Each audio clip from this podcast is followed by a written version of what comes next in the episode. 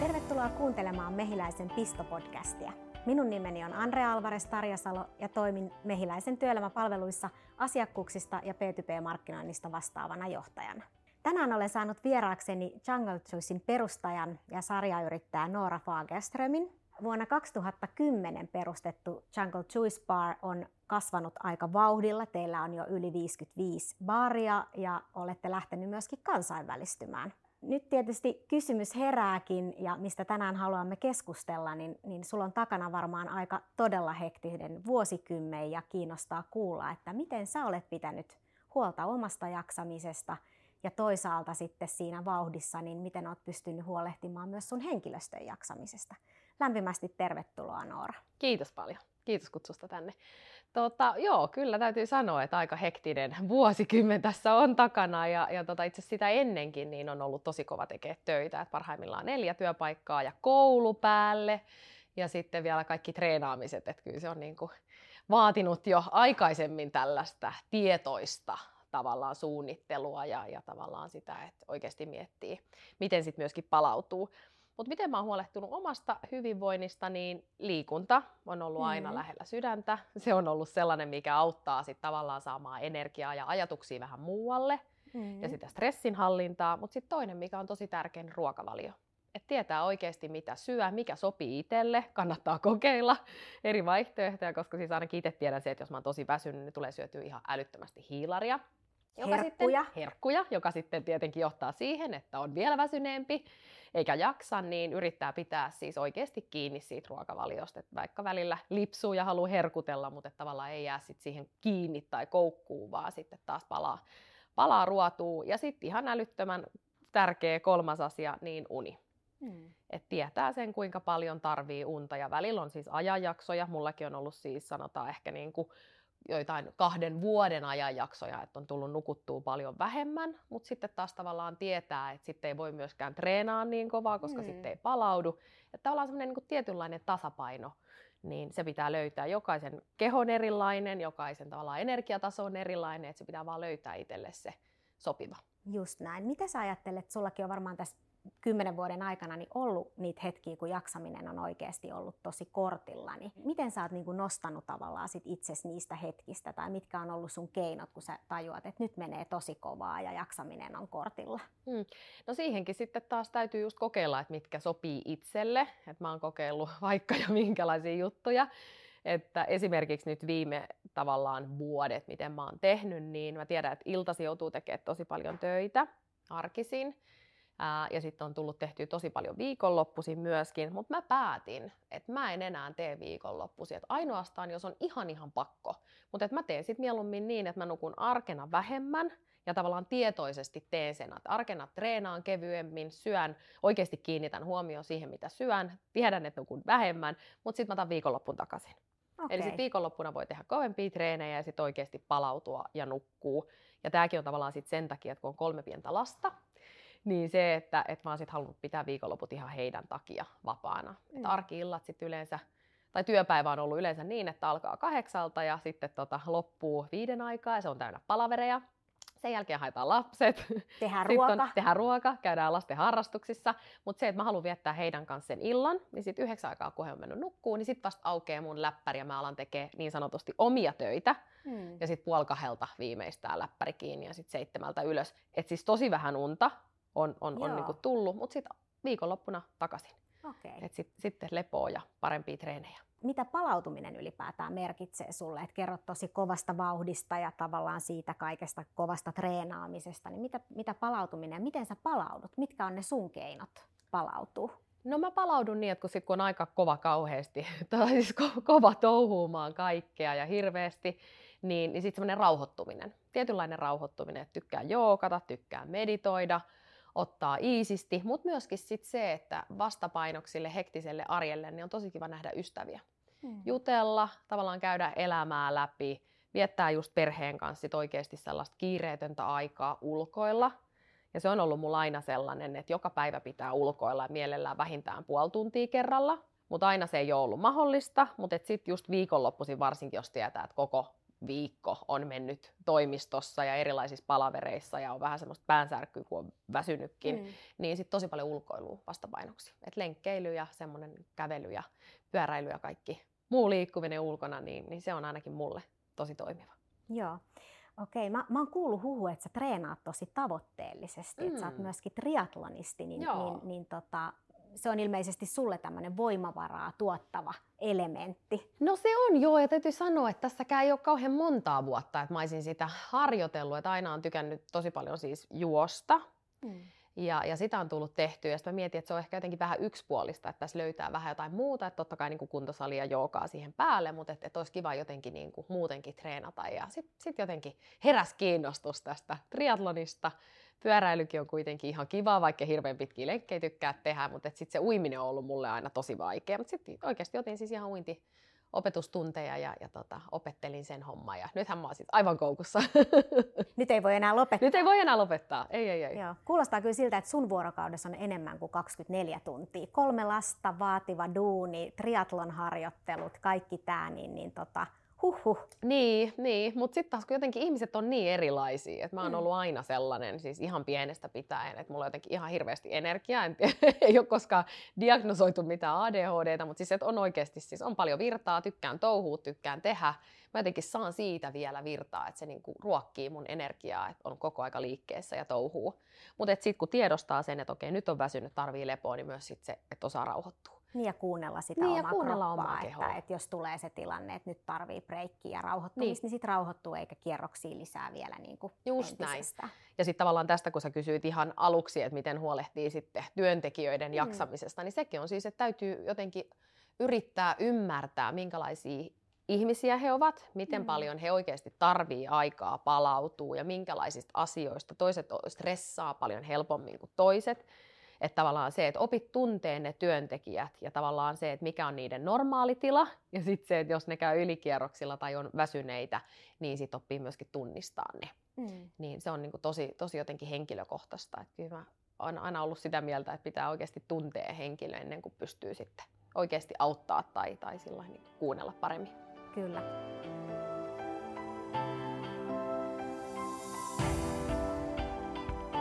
Ymmärsin, että pari vuotta sitten voitit tällaisen kasvuyrittäjäpalkinnon ja, ja siinä isona ja tärkeänä osana oli se, että, että se johtaminen, mitä teet, niin on hyvin niin kuin vastuullista. Ja, ja, ja olenkin ymmärtänyt, että oot, oot ollut niin kuin hyvä johtaja ja henkilöstö tai heimo.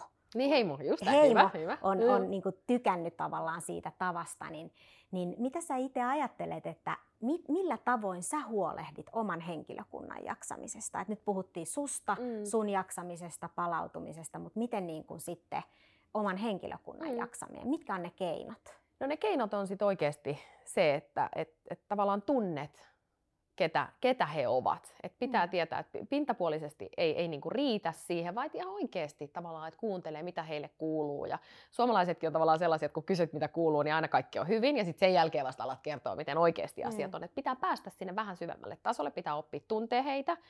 Ja sitten myöskin se, että ollaan aidosti kiinnostunut.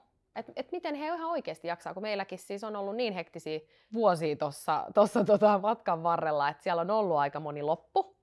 Mutta sitten se, että ihan oikeasti, että tarvitko lomaa, haluatko pitää mm. vapaata, haluatko, tulla, niin kuin, haluatko lyhentää työpäiviä, haluatko tehdä enemmän etätöitä. Tavallaan, että on antanut semmoisen vapauden valita, ja tästä itse asiassa tulikin siinä kyselyssä, just kun kysyttiin henkilökunnalta parhaimpia ominaisuuksia, niin on se, että mä annan tosi paljon vapauksia. Mm. Että jos joku sanoo, että mä haluan tehdä, nyt mä teen vähän niin kuin enemmän töitä, mutta sitten mä haluaisin pitää vapaata. Että tavallaan, että löytyy semmoinen balanssi, ja mulle se on aina ollut niin kuin tosi ok, että mä luotan kyllä, että ihmiset tekee työnsä. Totta kai työn jälkikin sen sit näyttää, mm. mutta mun ei tarvii niskaa hengittää, vaan mä luotan, että jos ne on kotona, tekee etätöitä, niin kyllä ne siellä tekee. Totta kai ne voi ottaa sitä vähän iisimmin, mutta, tota, mutta kuitenkin se, että... Et, niin, et vahva niin luottamus niin, siellä taustalla niin, ja niin. Tavallaan just se joustavuus sitten, että et, et jos henkilö tarvii lomaa, niin hänelle annetaan sitä tai näin, niin, Joo, niin tosi, näin. tosi hyvälle oh. kuulostaa. Ja sitten se, että saa tavallaan pitää lomiakin sit ne, niin, että et jos tavallaan on tiety, tietyn verran lomapäiviä, mutta sitten se, että tietää, että on tehnyt aika paljon töitä ja näin, niin sitten mä oon antanut, että no pidä vaikka etäpäivää ja lähde päivää aikaisemmin jo mm. johonkin mökille tai reissuun, että se on ihan tosi ok. Et kun avastaat vaan puhelimeen, jos jollain on jotain asiaa. asia. Just näin. No tuossa sanoitkin, että, että matkan varrella on ollut tietysti henkilökunnallakin tai heimollakin tiukkoja hetkiä, niin tota, miten sä puutut sit siihen, jos, jos tavallaan sä rupeat havainnoimaan? Tietysti tämä joustavuus on yksi, mutta onko sulla jotain niin kuin omia tapoja tehdä tai toimii niissä tilanteissa? No on joo, ja itse asiassa tossakin on sit vähän se, että tota, ää, ketä ne, tavallaan, että missä roolissa ne on, mm. kun on sit kuitenkin niitä, ketkä on pisteellä, sitten on päälliköitä ja sitten on tavallaan toimistohenkilökunta. Et nyt viimeisenä vuosina niin sit mä oon ollut tosi paljon sen hallinnon tiimin kanssa, että se on ollut niinku se, se mun porukka siinä, niin ihan siis käymällä lounaalla, sanomaan, että niinku, et voit sä hyvin, sittenhän sä näet, että jos tosi paljon joku vaikka tiuski, ei ole hyvällä mm. tuulella, sä mm. näet, että se on väsynyt, kärttynyt jotenkin muuten, niin sitten siihen on tosi helppo puuttua. Ja tavallaan sillain, että, että niinku huolehtii siitä, että nyt, nyt ei ole kaikki hyvin, että nyt pitää vähän levätä ja, ja niinku tarviiko sä just jotain ylimääräistä ja käy nyt vähän hieronnassa ja vähän siis sellaista, että sit niinku joka, jokaisen kohdalla vähän eri tavalla. Niin ei ole niinku yhtä tapaa, niin, mikä sopii kaikille. Niin ei. Ja että... sitten toiset on ihan käynyt siis juttelemassa terapeutin kanssa ja siitä omasta jaksamisesta ja tavallaan uran ja, uran ja perheen yhdistämisestä. Ja aika paljon siis nuorilla kuitenkin tosi siis paineita mm. työelämästä. Ne haluaa pärjätä, ne haluaa menestyy, mutta sitten se saattaa tulla yllätyksenä, että se onkin aika kova tahtista olla mm. kasvuyrityksessä, niin sitten se, että siinä kun tasapainoilee, niin sitten se on ihan kiva käydä jutteleekin jonkun ulkopuolisen kanssa, niin sitten sitäkin ollaan tarjottu. Joo, ja varmaan just sit monella nuorella, kun tulee lapsia, niin se dynamiikka muuttuu siinä, Kyllä. että onkin tavallaan pitää yhdistää se perhe ja työelämä ja kaikki, niin sitten ollaakin vähän niin kuin uudella maalla tavallaan niin, ja pitää näin. hakea niin kuin uusia tapoja toimia. Joo. Hei, tota, onko sä koskaan saanut matkan varrella niinku työterveyskumppanilta tukea? Sanoit tuossa, että terapiapalveluja olette käyttänyt tarvittaessa, mm. onko jotain muuta sellaista konkreettista apua tai jeesiä jossain tilanteessa niinku työterveyskumppanilta no. tullut? No ei nyt sanota, että ei varsinaisesti. Mekään ei ole, siinkin pitää olla kuitenkin aktiivinen mm. siitä, että jos sitä kaipaisi. Mutta jotenkin meillä on ollut sit ehkä niinku vähän erilaisia keinoja siihen, mutta toki on ollut, siis on, on, onhan se mahdollista.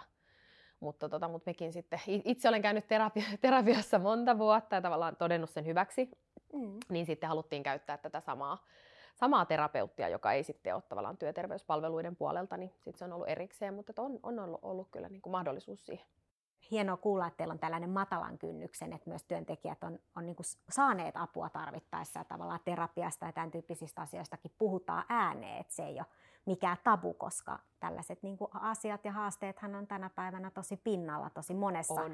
yrityksessä mm. ja musta se on aina hienoa, kun ihmiset puhuu niistä niin kuin avoimesti ja ääneen. On, on ja siis varsinkin just nuorille se, että sit kun meilläkin on tosi paljon nuoria työntekijöitä, että jos niillä on kouluja, niillä on koeviikkoa ja tavallaan kaikkea tenttiä pitää lukea, sitten se, että on töitä, niin sitten mekin ollaan oltu siinä joustavia, että hei, et jos sun pitää nyt keskittyä kouluun, niin sä voit ihan hyvin vaihtaa sun vuoroa, että ei sun tarvitse tehdä sitä, tavallaan yritetään olla apuna siinä, mutta sitten jos ollaan just huomattu, että se ei välttämättä riitä, niin sitten on kysytty, että haluatko käydä vähän juttelemaan joltain, tai jos on vaikka perheen sisällä jotain, mm. jotain niin kuin tiukkoja paikkoja, että kyllä yritetään aina ottaa huomioon, ja sitten taas siinä tilanteessa niin päällikkö on ihan niin kuin avainroolissa, että sen pitää tunnistaa niitä, Äh, tavallaan merkkejä sieltä niistä, niistä työntekijöistä, mutta kyllä ne on ihan, ihan tosi paljon tykännyt sit, ketkä on oikeasti halunnut, halunnutkin mennä juttelemaan, niin kyllä ne on sieltä apua saanut. Tosi kiva kuulla ja muutenkin vaikuttaa siltä, että teillä on kiva yrityskulttuuri, että on aika sellainen niin. Niin kuin luottamushenkinen ja puhutaan avoimesti asiasta kuin asiasta, joka, joka tietenkin sinällään jo tukee niin kuin henkilöstönkin jaksamista. Joo, kyllä on ja siis itsehän lähtee itsestä. Mm. Lähtee tosi, tosi paljon niin kuin itsestä ja siitä, että miten paljon sä annat itsestäsi. Ja mä oon ollut aina kanssa tosi avoin siinä, että mä oon käynyt terapiassa, kun musta tuntuu, että välillä on niin kuin, että mä en pysty pitää tätä palettia kasassa, että tää hajoaa käsiin, että tässä on niin kuin liian monta liikkuvaa osaa. Ja tavallaan välillä, kun on tullut sellaisia, sellaisia hetkiä, niin sitten on tosi kiva käydä juttelemaan jonkun kanssa.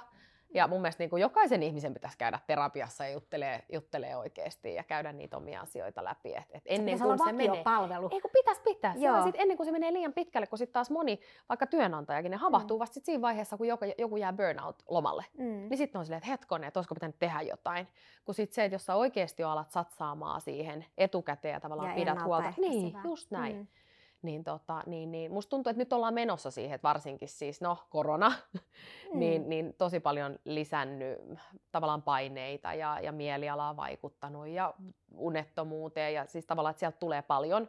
niin mä luulen, että seuraavien vuosien aikana niin terapiapalveluiden kysyntä kyllä kasvaa. Niin nyt tässä vaiheessa viimeistään niin työntekijöiden, tai siis työnantajien pitäisi havahtua siihen ja, ja ottaa työlistalle, että oikeasti henkilökunta voisi hyvin. Mm. Ja ihan, ihan ehdottomasti se on musta ihan todella hienoa, että koko yhteiskunnan tasolla me puhutaan näistä asioista tosi paljon avoimemmin ja vapaammin. Eli, eli tota, hieno, hieno juttu niin kuin kaikin puolin. Niin on, mutta sitten taas siinäkin on varaan, että se ei saa mennä yli, että se ei sit saa tavallaan tulla liian herkästi, että kun niin. on vähän väsynyt, niin hei nyt mä oon varmaan, että mulla on tulossa joku burnoutti, että nyt apua äkkiä, mä tarvitsen jotain tukea tähän näin. Et toki joo, jos siltä tuntuu, mutta sitten taas tunt- välillä tuntuu, että et, niin kuin nuoret varsinkin, kun ne ei tiedä tavallaan minkälaisia paineita vielä elämässä on edessä, että sitten kun ne kohtaa ensimmäisen, niin ne, niistä tuntuu, että ne on jo ihan jotenkin jumissa tai lukossa. Et se, se on tavallaan mun mielestä vastareaktio siihen, että se ei saa myöskään mennä sit yli ja tavallaan siihen, että et, et, niin kuin ollaan uupuneita. Niin, niin just näin, että aina se Aina se vastaus ei ole niin terapeutti. Niin. Meilläkin on paljon esimerkiksi tällaisia matalamman kynnyksen palveluita olemassa, jotka, jotka sopii sit toisen tyyppisiin ehkä niin kuin tilanteisiin. Että aina sit ei välttämättä tarvita sitä pitkää terapiajaksoa. Niin, just näin. Ja sitten sekin saattaa riittää, että käy vaan jonkun kanssa juttelee. Niin kuin ei, ei tarvitse välttämättä edes mitään jaksoa, vaikka vaan mm. yhden kerran. Ja sitten, niin että hei, tämä on tosi normaalia. Että jos ulkopuolinen sanoo, että hei, tämä on tosi normaalia. Ja ihmiset käy aina tässä vaiheessa, että kun se on tavallaan että joku elämänvaiheen muutos esimerkiksi, että on tosi luonnollista. Niin sitten kun joku sanoo niille ulkopuolelta, että ei perheenjäsen eikä, eikä työnantaja tai työkaveri, vaan joku täysin ulkopuolinen, niin sitten niille tulee semmoinen rauha, että ah okei, okay, no mä oon ihan normaali, koska ne mm. tavallaan kamppailee sen kaa, että onko tässä jotain epänormaalia, onko mä tulossa hulluksi tai, mm. tai jotain tällaista, niin sitten se, että, että joku sanoo, että ei tosiaankaan tarvitse aina sitä pitkää hoitojaksoa, mutta kaikki on ihan hyvin, että niin, otetaan rauhallisesti. Niin, niin. Ja sitten sen tavallaan näkee, että muuttuuko se jotenkin siitä, mutta et, kyllä, jokaisen pitäisi vähintään kerran käydä jonkun kanssa juttelemaan. Joo, mä allekirjoitan tuon ihan, ihan, ihan ehdottomasti. Hei, tota, jos silleen vielä vähän haluaisi kiteyttää sitä, sä kerroit paljon jo tuossa niinku siitä omasta jaksamisesta, mutta jos sä haluaisit vielä niinku kiteyttää tähän loppuun, että mitkä ne on ne sun niinku kulmakivet tavallaan siinä itsensä, itsensä niinku jaksamisen huolehtimisessa ja muuta, niin, niin onko se nyt sitten ravinto, uni ja liikunta? On, on ne kyllä. Ne. Pyhä kolminaisuus. Kyllä ne on, joo. Ja sitten totta kai just se, että mikä niiden suhde ja tavallaan miten ne menee. Ja sitten se, että ei saa olla liian ehdoton, ei kannata liikaa stressata siitä, että nyt on nukkunut liian vähän, mä oon syönyt huonosti ja mä oon yhtään liikkunut, koska niitäkin ajanjaksoja on. Että sekin mm. täytyy hyväksyä, mutta to, tavallaan semmoinen, niin kuin, että jo, joku keskitie, jos sieltä löytyy ja yrittää pysyä siinä. Ja sitten tavallaan muita keinoja, että toisilla on tosi hyvä, että lukee jotain tai tavallaan rauhoittuu siihen. Ää, näkee ystäviä ja perheitä, vaikka tuntuu, että on tosi stressaantunut eikä mikään kiinnosta, niin itse asiassa saattaa niinku olla ihan, ihan tosi iso apu, mm, että näet, näet vähän kavereita ja muuta. Niin, niin tota. Mutta joo, kyllä ne niinku noin, noin kolme, mutta sitten totta kai siellä on niinku paljon, paljon muutakin, mitkä vaikuttaa. Joo. Hei, oli tosi kiva jutella sunkaan näistä asioista. Kiitos, kun Kiitos. pääsit meidän vieraaksi ja tosi mielenkiintoinen tarina teillä niin kuin Jungle Juice Barissa ja sulla henkilökohtainen hieno tarina ja, ja tota, mukava kuulla tällaisia tarinoita, missä on kasvuyrittäjä onnistunut pitämään hyvin huolta omasta jaksamisesta ja myös henkilöstön hyvinvoinnista ja jaksamisesta. Et se ei ole mikään itsestäänselvyys. No ei se, ei se kyllä ole. Niin, niin tota, tosi hienoa, hienoa kuulla. Kiitos vielä Noora sulle. Kiitos. Kiitos.